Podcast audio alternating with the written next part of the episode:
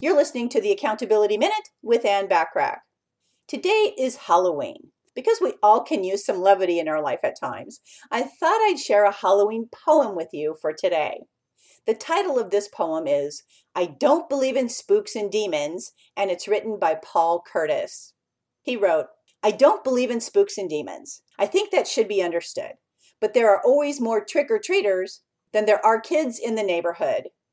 How about a few funny Halloween jokes? What's a ghost's favorite ride at the carnival? A roller ghoster. When does a ghost have breakfast? Well, of course, in the morning. What did the mommy ghost say to the baby ghost? Don't spook until you're spoken to.